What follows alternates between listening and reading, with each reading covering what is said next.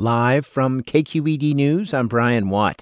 Oakland School Board is set to consider a package of cost cutting measures at its meeting this evening. The proposed cuts are aimed at bridging a projected deficit of over $50 million. KQED's Alex Emslie reports. In broad strokes, that $50 million figure is a combination of two amounts. About half was an existing projected shortfall, and the other, slightly larger half, comes from estimates of how much raises for teachers and other school staff could cost over the next year. Chief Business Officer Lisa Grant Dawson says without painful changes, now OUSD could face bankruptcy. There's no mathematical way, you know, we won't be able to meet our operational needs there's no way. And that's not a new message.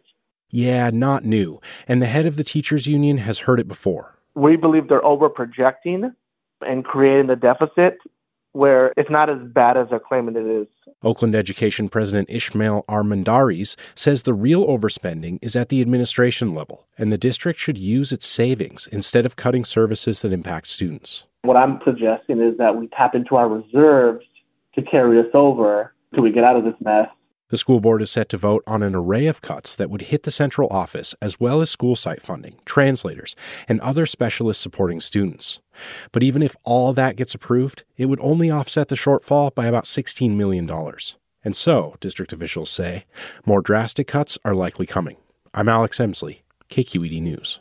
More people are becoming homeless in Santa Clara County than are getting off the streets. That's even though the county housed more people last year than ever. A new report finds that Santa Clara County put more than 4,000 people into permanent homes last year, a 29% increase from the year before. But for every household placed in housing, 1.7 became homeless. Jennifer Loving is the CEO of Destination Home, a research and advocacy group that worked on the report what this data tells us is families are under a great deal of stress. Rents have continued to increase post pandemic and wages have not.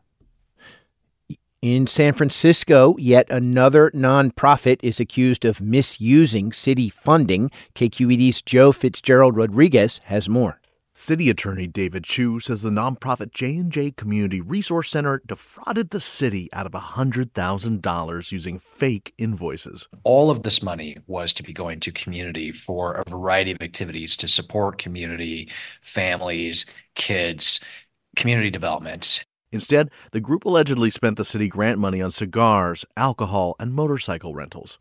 Chiu is moving forward with a debarment process that will block J&J from getting city grants for up to 5 years. That follows allegations that another nonprofit, SF Safe, misspent thousands of dollars in city funds meant for public safety programs. I'm Joe Fitzgerald Rodriguez, KQED News. In sports, the Warriors beat the Wizards 123 to 112 in Washington. The Sharks lost to the Devils by a score of 7 to 2. I'm Brian Watt, KQED News.